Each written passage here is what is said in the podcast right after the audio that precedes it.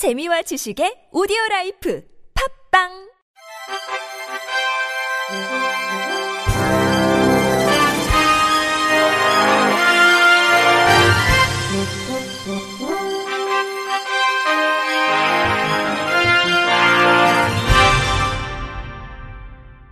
청취자 여러분 안녕하십니까. 5월 둘째 주 주간 KBIC 뉴스입니다.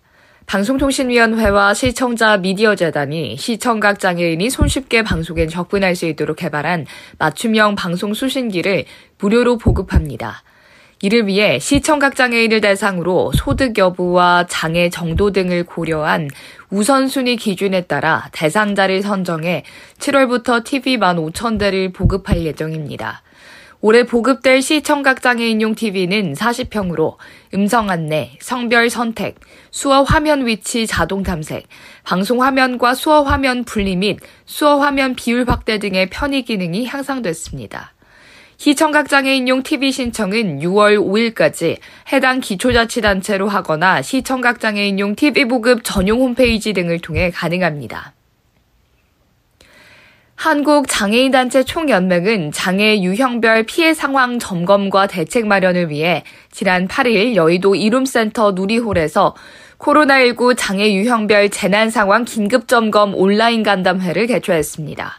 한국시각장애인연합회 하성준 사무총장은 비대면과 비접촉이 코로나19의 가장 기본적인 행동 지침이나 시각장애인은 이동이나 각종 서비스 제공에 있어 대면과 접촉이 많을 수밖에 없으며 이러한 상황을 고려해 손소독제의 적극 권장 및 마스크 착용 의무화를 넘어 보조 공학적 접근의 필요성을 강조했습니다. 이어 확진자 관련 정보 등 쏟아지는 정보에 효과적으로 접근할 수 있도록 모바일 및 웹사이트 접근성 개선 등이 속히 이뤄져야 하며 진단 및 치료 과정에서 장애인이 차별당하지 않도록 배려하는 노력의 필요성을 강조했습니다. 한국농아인협회 윤은희 사무총장은 원격 수업이 시작됐으니 청각장애인의 학습권 보장 지침이 마련되지 않아 학습 사각지대에 놓인 상황에서 농인과 한국 수어 사용자의 언어권이 보장받지 못한 현실 개선이 필요함을 강조했습니다. 시각장애인 안내견 출입을 거부한 경기 의정부시 식당이 과태료 100만 원의 처분을 받았습니다. 시각장애인 A씨는 지난 4월 28일 안내견을 동반해 의정부에 위치한 음식점에 방문했습니다. 입장 시에는 제지가 없었지만 자리에 앉자 식당 매니저가 와서 털이 날린다. 다른 손님에게 피해를 준다는 이유로 A씨를 쫓아냈습니다. 한시련 측은 해당 내용을 파악해 시청 측의 사과, 재발 방지를 위한 장애인 인식 개선 교육, 과태료 부과 등을 강력하게 주장했습니다. 이후 12일 A씨에게 장애인 복지법 및 질서 위반 행위 규제법에 따라 해당 업소에 100만 원 과태료 부과에 따른 사전 처분 통지가 전달됐습니다. 한시련정책실 김훈 연구원은 시청에서는 식당 주인에게 사과를 요청하며 중지하려고 했지만 피해자가 안내견 출입 거부에 대한 내용이 법에 명기돼 있기 때문에 반드시 과태료를 부과해야 한다고 적극적으로 나섰다고 설명했습니다. 지하철 신길역에서 휠체어 리프트를 이용하려다 추락사한 중증 장애인의 사고 책임을 둔 법정 다툼에서 2심 재판부도 1심과 마찬가지로 승소 판결을 내렸습니다. 휠체어 리프트 추락 사망 사건은 지난 2017년 10월 20일 지하철 신길역 1호선에서 5호선으로 환승하기 위해 휠체어 리프트를 이용하려던 중증장애인 고 한덕경 씨가 계단 아래로 추락하며 숨진 사건입니다. 한 씨의 유족은 서울교통공사 측에 CCTV를 요구하고 시설물 미비에 대한 문제를 제기했지만 공사 측은 한 씨의 사망에 관한 책임을 회피했습니다. 1심은 서울교통공사에게 총 2억 5천만 원 청구 중 1억 3천만 원을 배상하라고 판결했지만 공사 측은 판결에 불복해 항소를 제기했습니다. 서울고등법원 제12-2 민사부 역시 공사 측의 항소를 기각하고 항소 비용을 공사 측이 부담하도록 판결했습니다.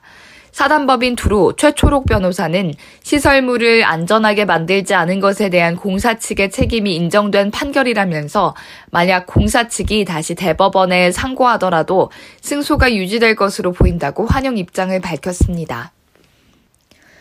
문화체육관광부가 2020년 예비 열린 관광지 조성 사업 지원 대상으로 9개 관광 권역의 관광지 23개소를 선정했습니다. 열린 관광지 조성 사업은 장애인, 고령자, 영유아, 동반 가족 등 관광 취약계층이 이동에 제약 없이 편리하고 안전하게 여행할 수 있도록 기존 관광지를 개보수해 국민의 관광 향유권을 보장하는 사업입니다. 예비 열린 관광지는 맞춤형 현장 상담, 무장애 동선 조성, 체험형 관광 콘텐츠 개발, 나눔 여행 등 온오프라인 홍보, 관광지 종사자 교육 등을 지원받습니다. 문체부는 조성 후 5년이 지난 열린 관광지 현장을 매년 점검하고 국민들이 열린 관광지 추천 길 등을 쉽게 찾을 수 있도록 무장애 관광정보 통합 페이지를 별도로 운영할 방침입니다. 실로암 시각장애인 복지관이 시각장애 대학생과 대학원생을 대상으로 원하는 전자도서를 빠르고 편리하게 받아볼 수 있는 마이픽 서비스를 개시했습니다. 마이픽은 기존 전자도서의 제작에서 이용자의 욕구를 반영해 발전한 대체 도서 제작 서비스로 학습과 교양에 필요한 서적 및 교양 도서를 전자도서로 제작해 의뢰하면 최대 일주일에서 열흘 안에 받아볼 수 있습니다.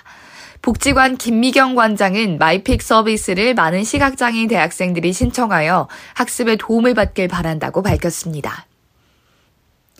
한국장애인재단이 한국교직원 공제회와 함께 장애교원의 교육환경 개선을 위한 맞춤형 교육보조기기 지원사업 2020년 무장애 교실 프로젝트를 진행합니다. 2017년 12월 장애인 교원 교육보조기기 지원사업 업무협약 체결 이후 현재까지 총 73명의 장애교사에게 점자 정보 단말기, 독서 확대기, 문자 통역기 등 교육 보조기기가 전달됐습니다. 접수는 다음 달 5일까지 한국장애인재단 홈페이지를 통해 유치원, 초, 중, 고 특수학교에 재직 중인 장애 교원이면 누구나 중증 장애인은 500만 원, 경증 장애인은 300만 원 내에서 신청할 수 있습니다. 요즘 코로나19 경제 상황이 어려워지면서 대출을 받으려는 소상공인이 늘고 있습니다. 그런데 장애가 있는 소상공인에게 대출이 불가능하다는 제보를 받았습니다. 대출을 받기 위해서는 본인이 직접 글을 쓰고 서명을 해야 한다는 규정 때문에 한 시각장애인 안마사는 모든 조건을 충족했지만 대출을 받지 못해 어려움을 겪고 있습니다. 경기도 부천에서 안마센터를 운영하는 김덕주 씨. 청소년 시절 농내장을 나른 뒤 빛조차 구분할 수 없을 정도로 시력을 완전히 잃었습니다. 생계를 위해 다른 시각장애인들과 힘을 모아 안마센터를 열었지만 코로나19 여파로 손님이 뚝 끊겼고 매출은 반토막이 났습니다. 인터뷰 김덕주 안마센터 대표. 그러니까 저희는 접촉을 하니까 한 달에 두세 번씩 오시는 분들도 한 번도 안 올 때도 있고 김 씨는 코로나 특별대출을 신청하기 위해 지난달 17일 시중은행을 찾아갔습니다. 대출 자격 요건도 충족됐고 서류도 모두 준비된 상태였습니다. 하지만 은행 측은 김 씨에게 대출을 해줄 수 없다고 통보했습니다. 대출 서류에 직접 이름과 주소 등을 손수 쓰고 서명도 해야 하는데 못한다는 이유였습니다. 앞을 볼 수 없는 김 씨는 점자도 없는 서류에 글자를 쓸 위치조차 찾지 못했고 결국 발길을 돌려야 했습니다. 인터뷰 김덕주 안마센터 대표. 제가 직접 사인을 해, 해봤는데도 그 칸이 너무 이제 넘어가고 막 크다 보니까 결국엔 그분도 제가 직접 사인이 안 된다고 판단을 내린 것 같아요. 김 씨와 함께 같은 은행의 다른 지점을 찾았습니다. 역시 대출이 안 된다는 답이 돌아왔습니다. 대출 담당 직원에게 자필 서명이 어려운 시각장애인은 어떻게 해야 하느냐고 물었습니다. A은행 직원. 본인이 앞으로 안 되는 게 아니라 자필 때문에 안 되시는 거예요.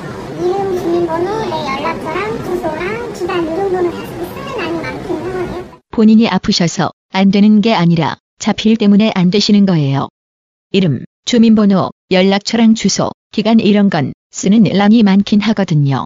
믿을 만한 사람이 옆에 앉아 서류 어디에 이름을 쓰고 서명을 해야 하는지 도와주는 것조차 불법이라는 설명. 김 씨와 함께 다른 은행들의 문도 두드려봤지만 대출은 불가능했습니다. 비은행 상담원. 서명이랑 해주셔야 된단 말이에요. 서명이랑 금리랑 금액은 고객님 손으로 직접 해주셔야 한다고 하세요. 뭐 녹취나 뭐 이런 것도 안 되고요. 네, 서명이나 이런 거는 꼭 남기셔야 된단 말이에요.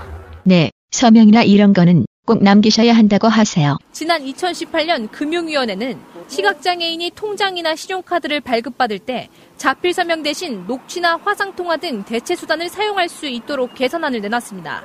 하지만 은행 직원들은 처음 들어본다는 반응입니다. A 은행 직원 네,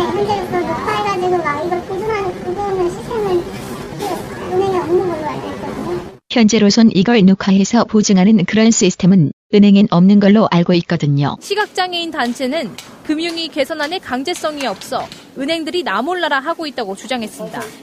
김은 한국시각장애인연합회 녹취나 영상으로 대체를 해달라고 얘기를 해도 은행에서는 나중에 문제가 발생하면 우리가 책임질 수 없다라고 장애인 차별금지법은 정당한 사유 없이 장애인을 금융상품과 서비스 제공에서 배제해선 안 된다고 규정하고 있습니다.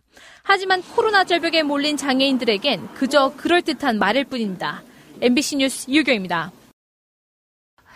이상으로 5월 둘째 주 주간 KBIC 뉴스를 마칩니다. 지금까지 제작의 이창훈, 진행의 유정진이었습니다. 고맙습니다. KBIC.